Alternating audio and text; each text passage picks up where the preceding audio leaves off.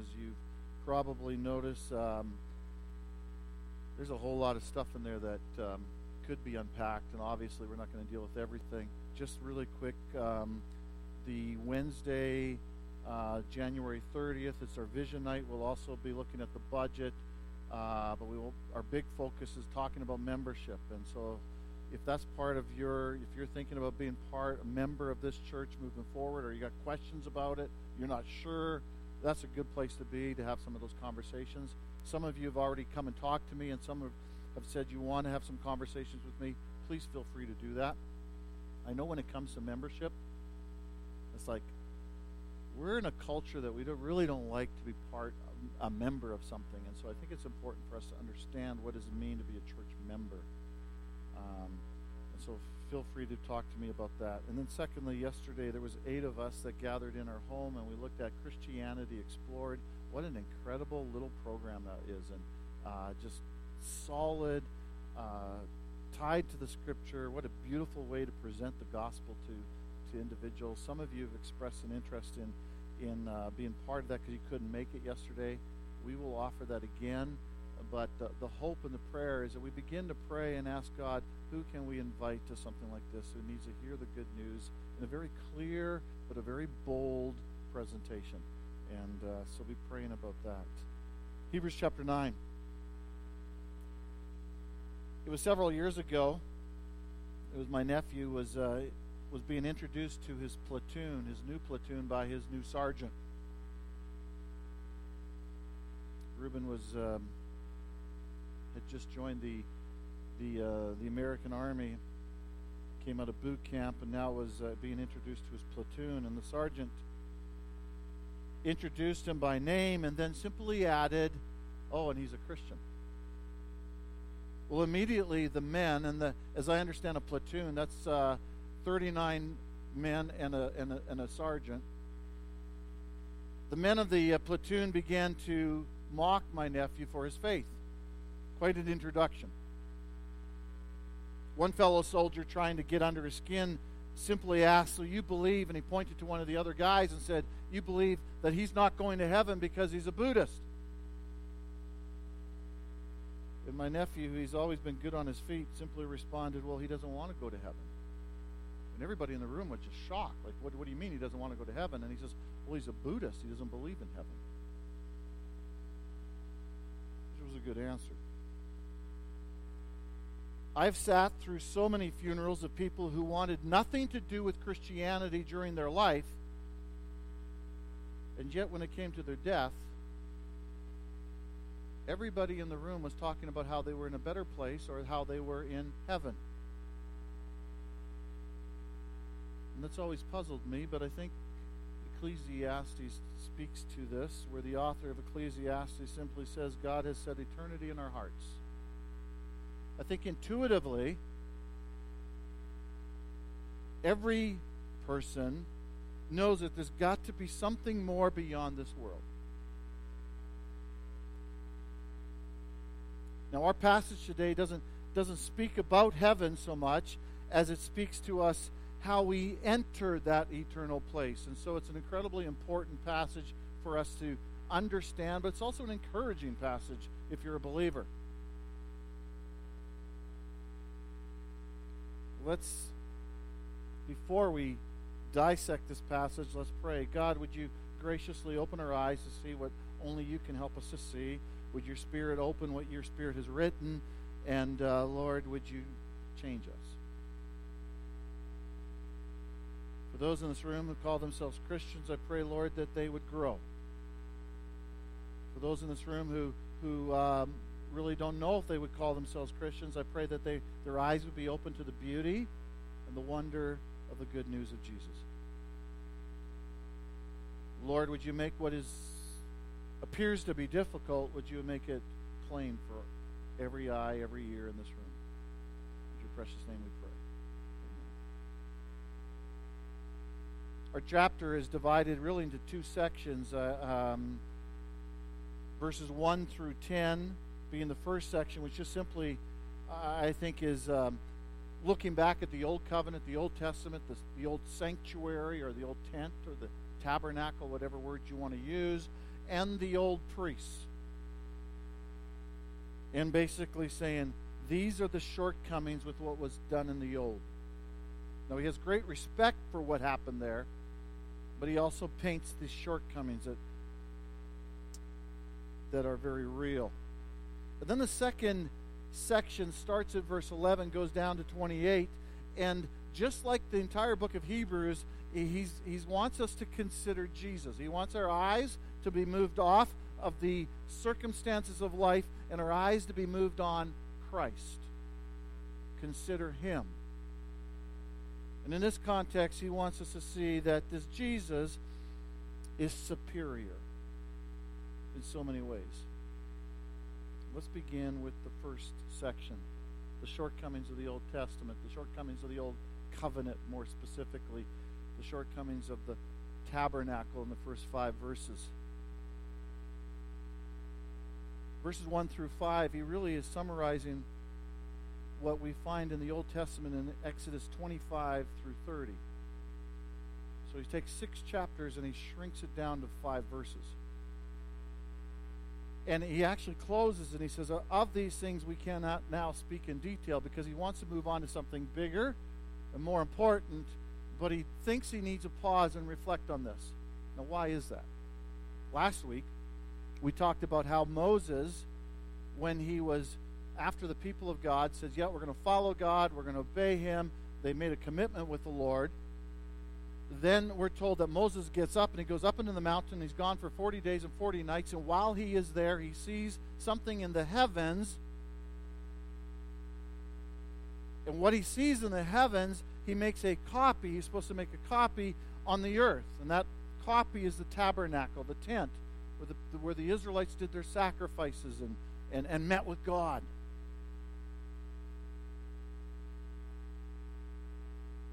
And so our author in Hebrews is just simply unpacking what was in that tent.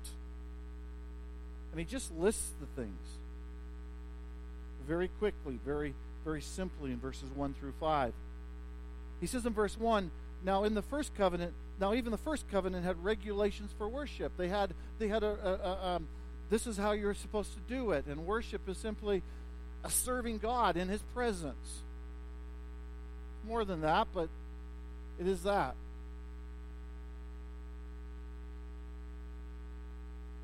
And then he lists what's in the tent.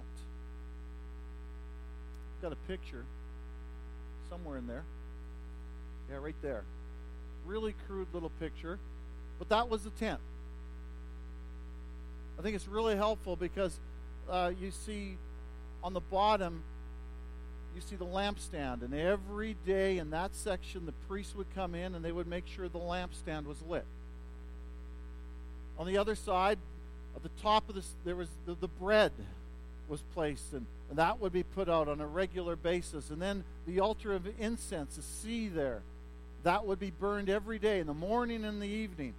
In Luke, when we're looking and listening to the story of Zechariah, John the Baptist's father, he was a priest and he had his turn in that section of the temple, or the in, in that time it was a temple, and he was burning the incense when he met Gabriel.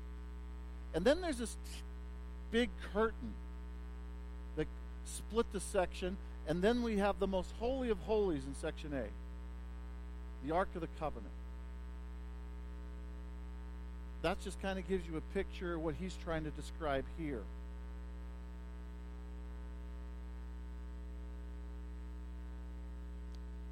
Now, our author simply says of these things we cannot now speak in detail, and so I don't think I'm going to go into detail on what was going on in each with each of these little things, except I want to draw your attention to verse five. The reason I want to draw your attention to verse five because I think if we understand verse five, it, it, it helps us to behold the wonder of the rest of this passage. Notice in verse five, he says above it, above that little box in the holy of holies Above that, he says, above it were the cherubim of glory overshadowing the mercy seat. These things we cannot now speak in detail. There's another picture there. If you could jump to that, Rochelle. basically, the Ark of the Covenant was a box. Lid opened. Inside that box was was um, was the tablets of Moses, the Ten Commandments on there.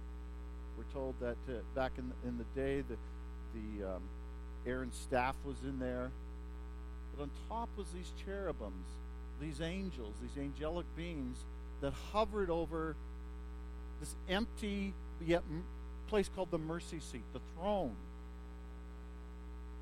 What is this cherubim? The first place we're introduced to the cherubim is actually in Genesis chapter 3. First time we hear this word in all of Scripture. Very importantly, Adam and Eve, they rebel against God. God says this is how you're supposed to, what you can and cannot do. They disobey God, they rebel against God. And what happens? Genesis chapter 3, verse 23 Therefore the Lord God sent him out from the Garden of Eden to work the ground from which he was taken. He drove out the man at the east of the Garden of Eden. He placed the cherubim and a flaming sword that turned every, every way to guard the way to the tree of life. Driven from the presence of God, they were driven from the tree of life, they were driven from what could keep them alive forever because they had rebelled. The consequences of that was being driven from the presence of God. And one of these cherubims was stood at the east side so that they could never return.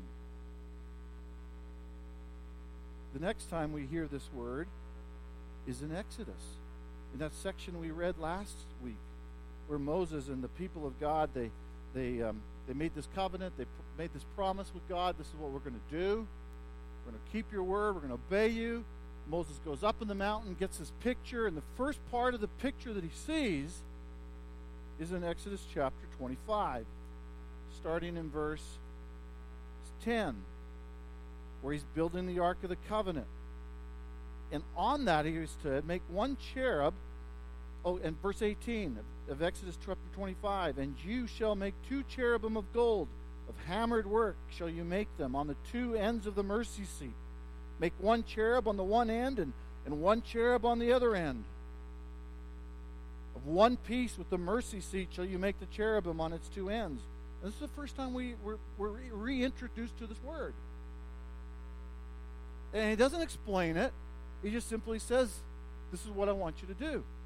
Then in chapter 26 of Exodus, verse 1, he says, Moreover, you shall make the tabernacle with ten curtains of fine twined linen and blue and purple scarlet yarns, and you shall make them with cherubim skillfully worked into them. And so there was this curtain, and on this curtain was all these cherubims, these angels, these angelic beings. What's going on? Go back to that picture before, if you would. That curtain right there. It, it, it was a curtain, and on that curtain was these cherubims. And, and what the reality was in this side of the tent, the priests were in there every day of the year.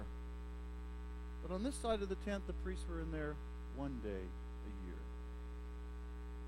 And to enter it, you had to go through the cherubim. You would come from the east. Remember, God put the cherubim on the east of the Garden of Eden. You would come from the east and you would enter into, into the presence of God at least once a year. But only the high priest.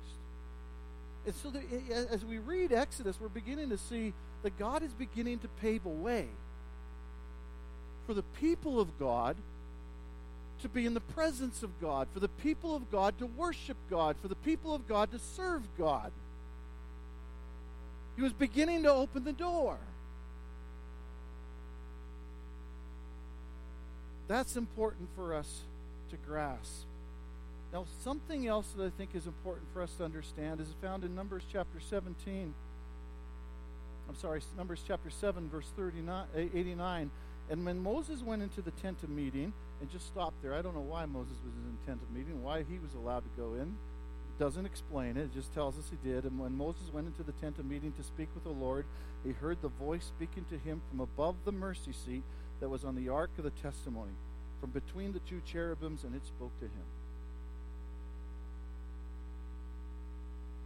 that ark, that covenant, that cherubim, that mercy seat that was empty, that was where is representing God, was was it was a, a, a picture that God was present with His people, that God would speak with His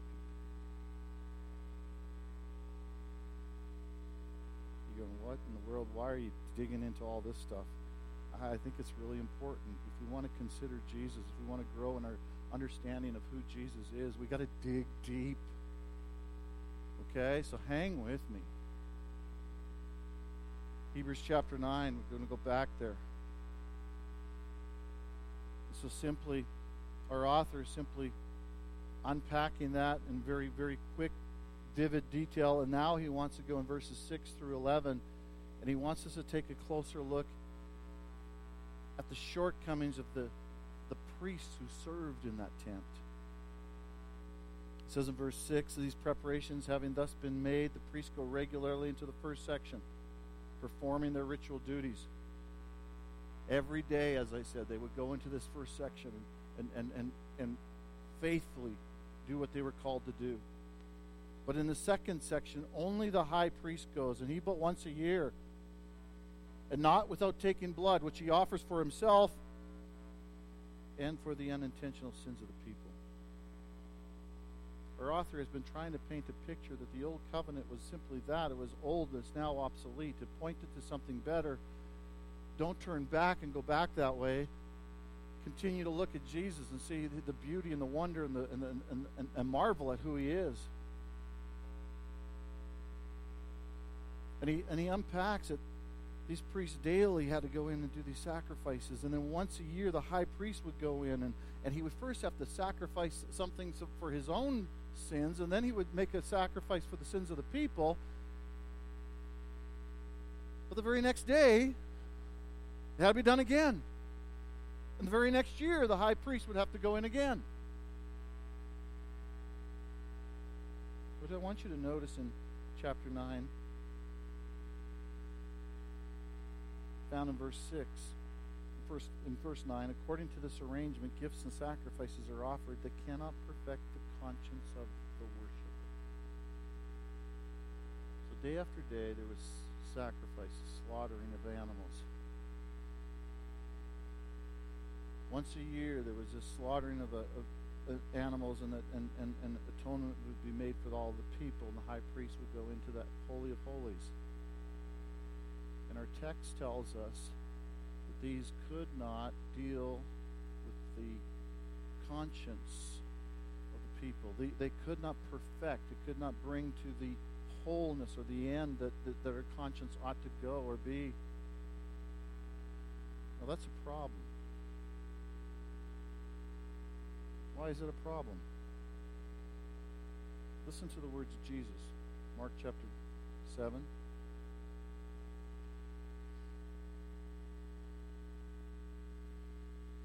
Jesus says there is nothing outside a person that by going into him can defile him, but the things that come out of a person are what defile him. And then he goes on to explain in verse 21 of chapter 7 of the Gospel of Mark For, for, from, for from within, out of the heart of man, come evil thoughts, sexual immorality, theft, murder, adultery, coveting, wickedness, deceit, sensuality, envy slander, pride, foolishness. All these evil things come from within and they defile a person. What's Jesus saying? He's saying when we do bad things, we can't blame it on the friends we hang out with. Now, they might have an influence, okay? But the issue's right here. The issue's inside is from within. Things such as sexual immorality, pride, deceit, coveting, wanting what others have. The problem is in here. And all the sacrifices of animals from the Old Testament, none of those things would, would deal with what's in here. That's what the author of Hebrews is saying. That's our problem. That's been our problem since Adam and Eve. So why all this stuff? Why, why years and generations of the, the Israelites going through these motions? Why? Because God was painting this picture of what it would cost he was painting this picture that, that we, we there's nothing that we can do to satisfy him. He was creating this longing in us that we need something more.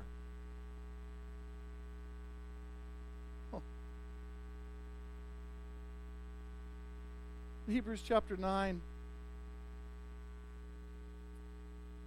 The author of Hebrews isn't, isn't dishing the, the, the old the old covenant and, and, and all of that went on. He, he actually sees it, I think, as something very beautiful.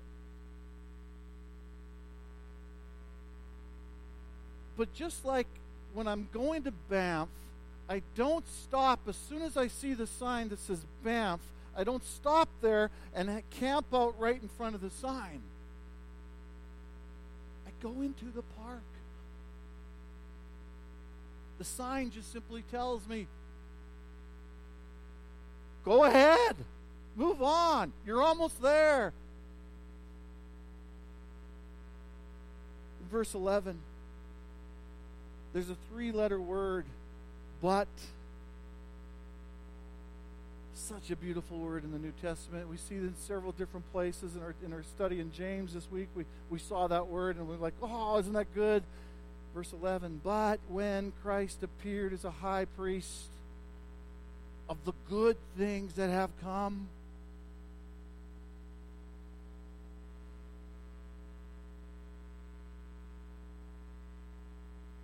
What has Jesus done? How are we to consider him? In verses 1 through 14, we're to consider the perfect tent that he entered with his own blood. Last week we talked about how Jesus, he doesn't enter a temple, he doesn't enter a tent.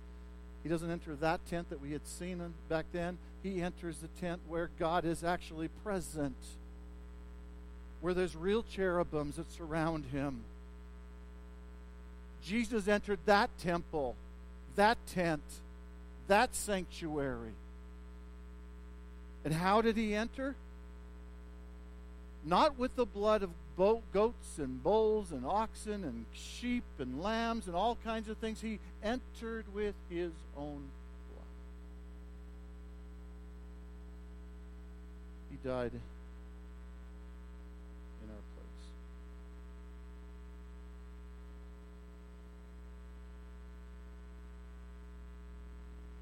For if the blood of goats and bulls and the sprinkling of defiled persons with the ashes of a heifer sanctify for the purification of the flesh, how much more will the blood of Christ, who through the eternal Spirit offered himself without blemish to God, purify our conscience from dead works? See, Jesus' blood, Jesus' death is able to purify, cleanse,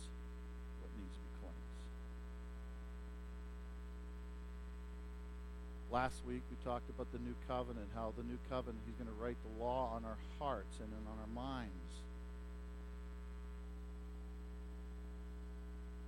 Here he talks about how he's going to transform or purify and cleanse our, our, our inner being.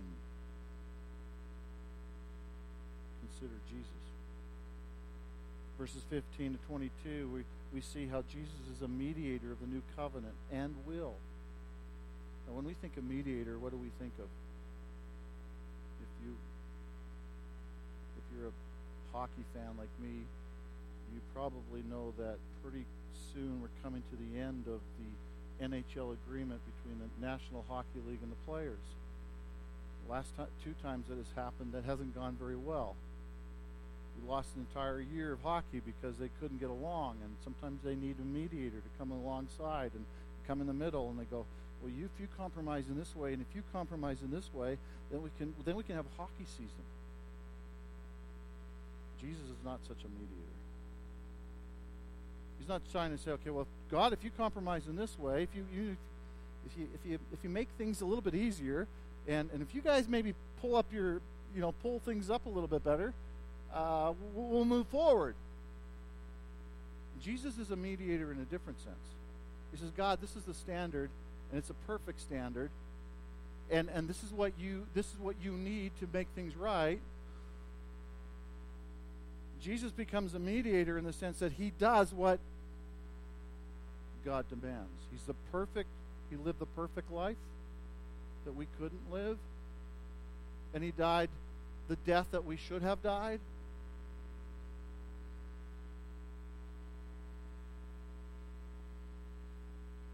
That's the mediator that he is.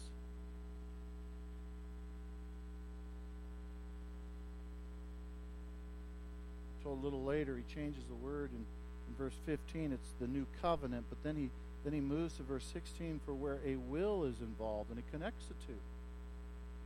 And, and what he's doing is what happens when somebody dies? That we pull out the will and we find out what that person wished to do with all of his stuff. In a very similar way, when Christ died, it brought into effect this new covenant. That's what our author's saying. And finally, I want you to notice in, in this section, in verse 22, indeed, under the law, almost everything is purified with blood under the Old Testament. That's, that's how they purify things with blood. And without the shedding of blood, there is no forgiveness of sins. What's he mean there? When we were growing up, we, we lived in small town, rural Alberta. And once a week, we'd go to the big city the big city was Lethbridge at that time for us. And as you entered Lethbridge from the the east side, there wasn't a cherubim there. There was a there was a um, slaughterhouse, and it stunk as soon as you. It was just like, oh, Lethbridge just has a stench. Once you got through that, it wasn't so bad. I, often wonder if the temple was like that, just a stench. Because outside that temple, there was the altar where they would sacrifice the animal day after day after day. There was offerings for the people, there was offerings for individuals, they were slaughtering animals, and the people of God could watch these sacrifices. And as they would slit the throats of the animals, the blood would drain. It's, it's gruesome, I get it. But that was the point. The blood would drain, and what would happen? The life of the animal would be gone. They would literally watch the animal cease to breathe. over and over and over and over and over again. And what was God trying to paint for us?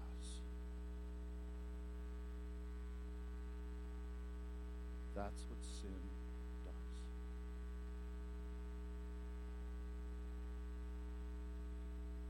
It will kill us.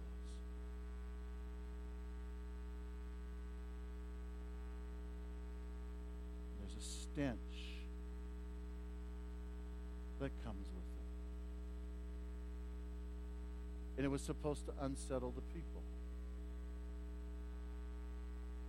And Jesus comes and he says, You know what? Rather than you folks dying, I will. And they didn't slit his throat, they nailed him to a tree.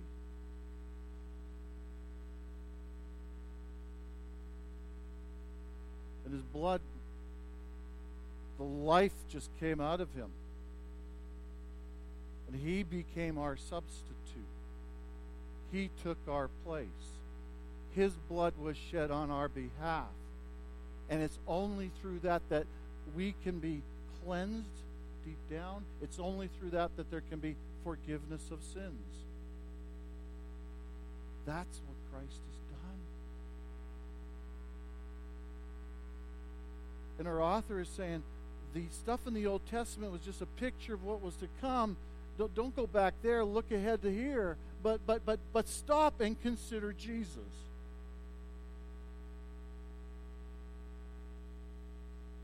And just pause for a minute, minute Take a peek back through your life. There's stuff that you will like about your life.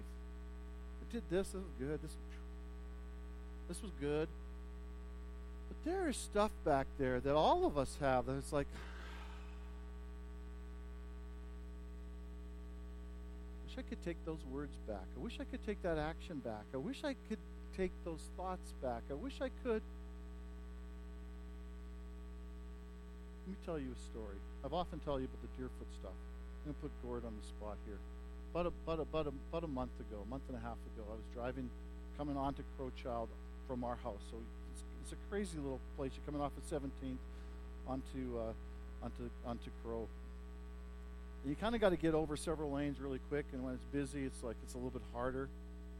And it was still dark. It was early morning, and and I was coming over, and this person wasn't going to let me in. I was kind of ticked off, and so I gave him my brakes. I was like, oh. I showed him. Well, he hit his brakes, so then I was like a little more mad. I gave him my brakes again. And then I got around him, and I slowed down because I got to look at him, right? You know, you just got to do that. Show him who's boss. And I looked over, and I was like, oh no, it's Gord. But it wasn't. It wasn't him, thankfully. But all of a sudden, I was like, gotcha. it didn't matter. It didn't matter to me who it was. But then when it's like, oh, I know who it is. But then when it wasn't Gord, I was like, oh, thank you, Lord. Sorry, Lord.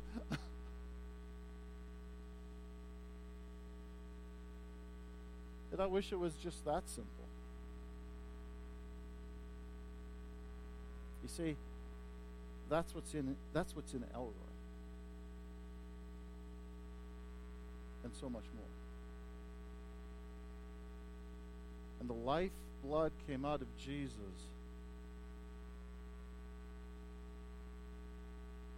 The life came out of Jesus. So this dirty conscience could be purified.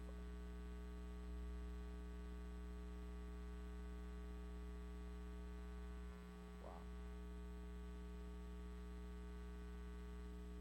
what's beautiful is he doesn't stop there. And as you've noticed, there's just so many different layers and flavors and different ideas and different ways to look at the death of Christ and how beautiful it is. He doesn't stop there. The very last paragraph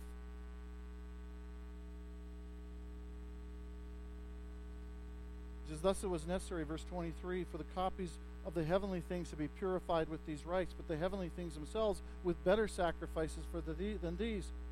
For Christ has entered not into a holy places made with hands, which are copies of the true things, but into heaven, now to appear in the presence of God on our behalf. You see, not only did he die, but he rose from the dead, and he entered into the heavens, and he appeared in the presence of God. Cherubim are around him, and God is in his midst. And Christ enters into that sanctuary on our behalf. It gets better than that. Verse 26.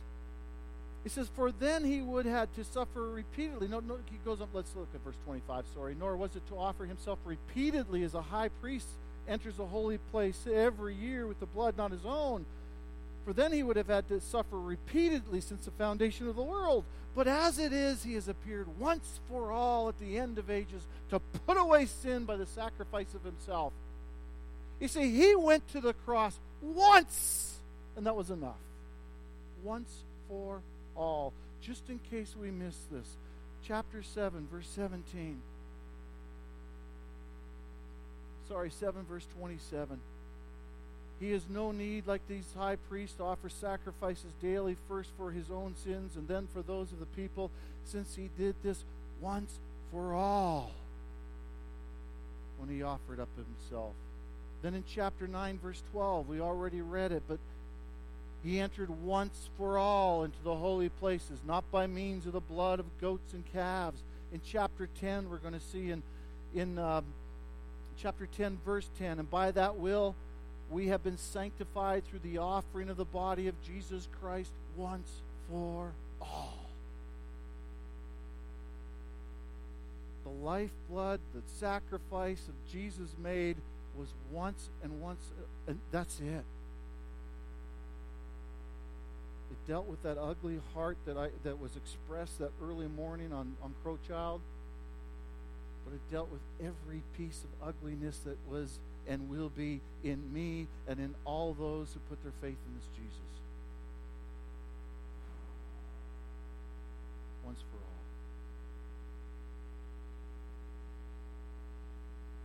Verse 28, chapter comes to a close.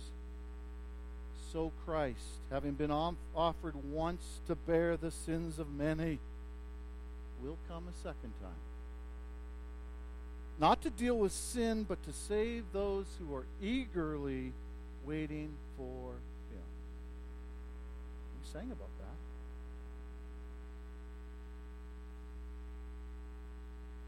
He can save. He can bring us into this eternal inheritance because of what He's done.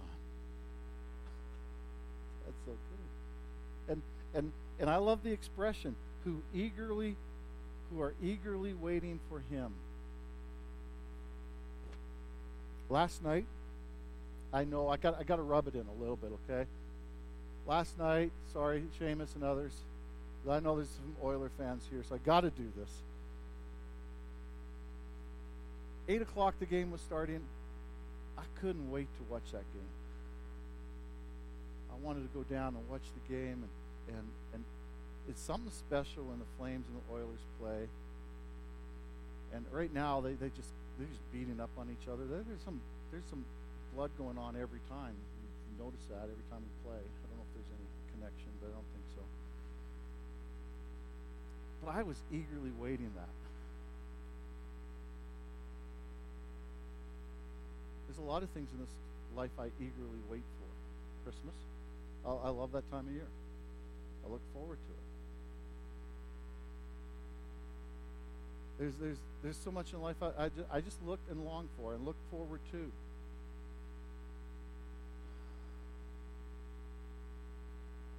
But what about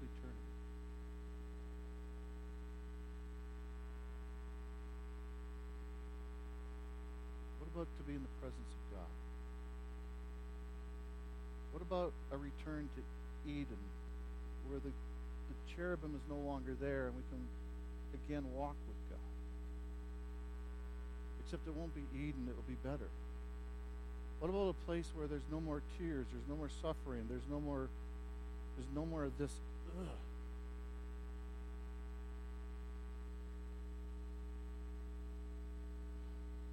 And the only way I can enter that place is through Jesus. Faith in him and what he's done. There is no other way.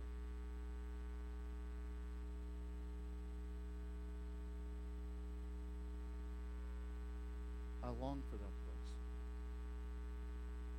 What will you? Lord Jesus, we love you.